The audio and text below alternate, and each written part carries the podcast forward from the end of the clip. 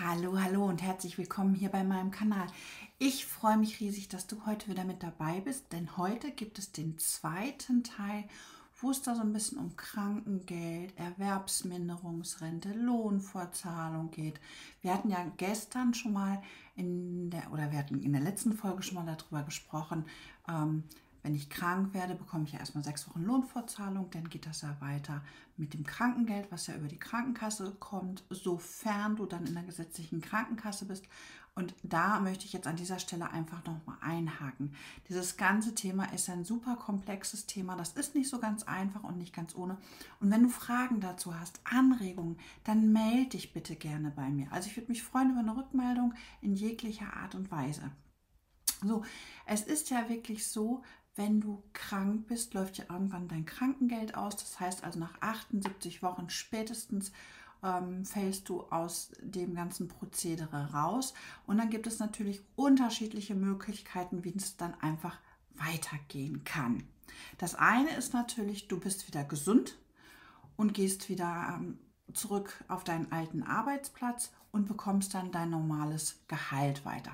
Das ist eigentlich so die einfachste und eleganteste Lösung. So, bei einer Krebserkrankung kann man da natürlich nicht von ausgehen, dass du zum einen an deinen alten Arbeitsplatz zurückkehren kannst.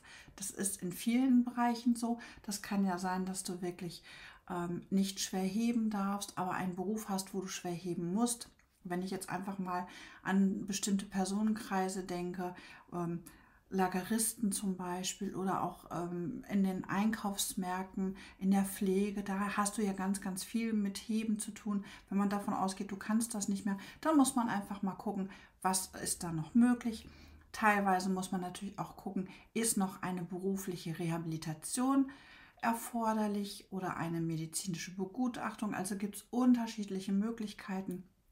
Ähm, kann natürlich auch sein, dass du eine äh, Wiedereingliederung gemacht hast und daraufhin ähm, wieder ausgefallen bist und jetzt natürlich eine Erwerbsminderungsrente beantragen musst. Und da möchte ich natürlich auch gleich nochmal so ein bisschen drauf eingehen zu einem späteren Zeitpunkt. Aber was ist jetzt eigentlich, wenn ich wirklich aus der Zahlung rausfalle und wie geht es dann weiter? Also mein Krankengeld läuft aus und ich muss ja irgendwo von leben. Ich kann nicht von Luft und Liebe leben. Und das kann ja keiner. Wir haben den großen Vorteil in diesem Land, dass wir immer, immer gut aufgefangen werden. Und ähm, von daher ist es ganz wichtig, dass man sich bei der Agentur für Arbeit meldet, um einfach zu sagen, ich bin langfristig krank, ich bin ausgesteuert, wie das im Fachjargon heißt. Und ähm, ich möchte jetzt ähm, Arbeitslosengeld beantragen. Die kennen das dort und fragen natürlich, naja, inwieweit ist man denn noch vermittelbar? Kann man noch irgendwas machen? Kann man was anderes machen? Also es gibt auch ein gewisses Prozedere. Bei einer Krebserkrankung ist es eigentlich relativ klar. Da kann man natürlich erstmal nichts anderes machen.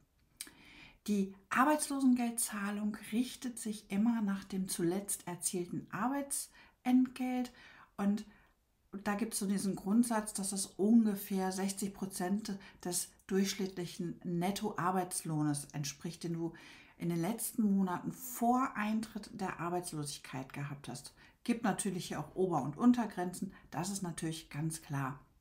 Das Arbeitslosengeld kann natürlich auch noch durch verschiedene Faktoren beeinflusst werden. Kinderzuschläge für minderjährige Kinder, ähm, wenn du eine besonders lange Wartezeit hattest, ähm, dann die Personen, die natürlich dann auch wirklich noch mit im Hause leben und, und, und.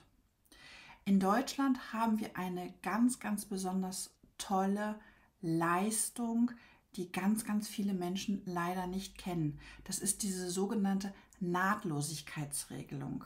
Und diese Nahtlosigkeitsregelung zielt darauf ab, den Übergang von einer Leistung zur nächsten so nahtlos wie möglich zu gestalten. Das heißt also, dein Krankengeld läuft ab und du gehst zur Agentur für Arbeit. Und in der Regel gibt es dann erstmal ähm, einen Übergang einer Leistung. Das ist, kann auch genauso gut bei einer ähm, Erwerbsminderungsrente sein, wenn das beantragt ist. Also du stehst nicht ohne Geld da. Und es wird in der Regel auch erstmal ein Vorschuss von den unterschiedlichsten Trägern gezahlt. Also das ist ganz, ganz wichtig zu wissen. Man steht nicht ohne finanzielle Unterstützung da. Und das ist in diesem Lande einfach eine ganz, ganz wunderbare Leistung. Ich hatte es ja eben gerade schon mal ganz, ganz grob angesprochen. Wenn du jetzt deine Erwerbstätigkeit aufgrund von Krankheit oder Behinderung verloren hast ähm, und du möchtest deine Erwerbsminderungsrente beantragen, dann bekommst du zum Beispiel auch so ein quasi Überbrückungsgeld. Und das nennt sich Übergangsgeld. Dieses Übergangsgeld bekommst du auch, wenn du eine Reha-Maßnahme über die Rentenversicherung machst. Das wird in der Regel bis maximal zwölf Monate gezahlt. Und das ist einfach daran geknüpft, dass du aufgrund deiner Erkrankung, deiner Behinderung deinen ursprünglichen Job nicht mehr ausüben kannst.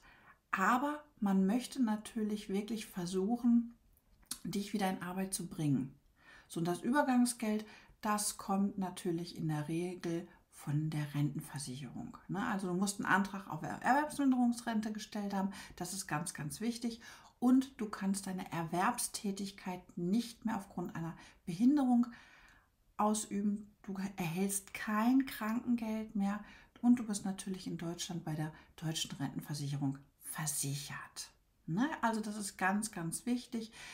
Ich möchte noch mal ganz kurz auf die Höhe des Übergangsgeldes eingehen. Das entspricht so ungefähr der Höhe des Krankengeldes, roundabout. Das ne, ist an die Höhe des Krankengeldes gekoppelt und je nachdem, wie die individuelle Situation der letzten zwölf Monate war, also von daher ganz, ganz wichtig, es wird nicht automatisch gewährleistet, sondern man muss wissen, hier muss der Antrag auf Erwerbsminderungsrente gestellt sein. Jetzt fragst du dich womöglich, wer bekommt die denn überhaupt? Also wenn ich jetzt nur ein Jahr gearbeitet habe, habe ich generell keinen Anspruch drauf. Denn es gibt natürlich auch hier wieder unterschiedliche Regularien. Du musst mindestens sechs Jahre lang Beiträge in die gesetzliche Rentenversicherung gezahlt haben.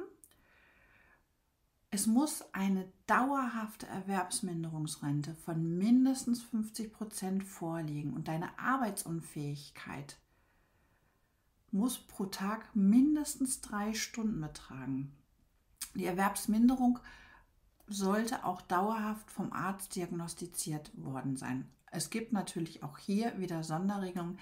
Da möchte ich natürlich jetzt einfach auch nicht drauf eingehen. Wie du die bekommst, ist natürlich auch relativ einfach. Du kontaktierst die Rentenversicherung, füllst Formulare auf, aus, sprichst mit deiner deinen behandelnden Ärzten und legst dann natürlich auch wirklich den Antrag auf Erwerbsminderung Rente fest. In der Regel schickt dich die Rentenversicherung dann einfach nochmal zur Reha. Denn es heißt immer, und das sollte dir klar sein, Reha geht vor Rente. Also das Ziel der medizinischen Rehabilitation ist einfach, dass du deine berufliche Fähigkeit wiederherstellst, dass du wieder in den Arbeitsprozess eingegliedert werden kannst damit du auch mindestens drei Stunden täglich arbeiten kannst. Also das ist ganz, ganz wichtig und das möchte natürlich die Rentenversicherung auch erstmal genau abgecheckt haben, ob das wirklich so ist. Und das kann man ja verstehen, denn die müssen ja diese Leistung auch tragen. Ich möchte dir an dieser Stelle nicht raten, diesen Reha-Antrag abzulehnen, denn es kann sein, dass du dann gar keinen Anspruch mehr auf Erwerbsminderungsrente hast. Es gibt seltene Fälle, wo man eine Voraussetzung dafür hat, dass man äh, die Reha ablegen kann. Das ist natürlich wirklich ganz klar, dass man das absprechen muss mit dem Arzt, mit der Rentenversicherung.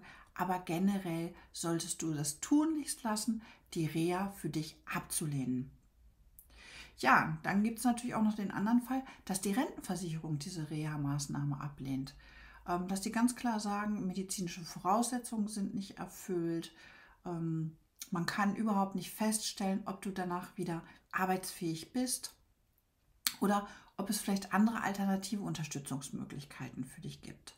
Also auch hier kommen dann, wenn du das beantragt hast und deine Reha wird abgelehnt, sprich bitte mit deiner Rentenversicherung.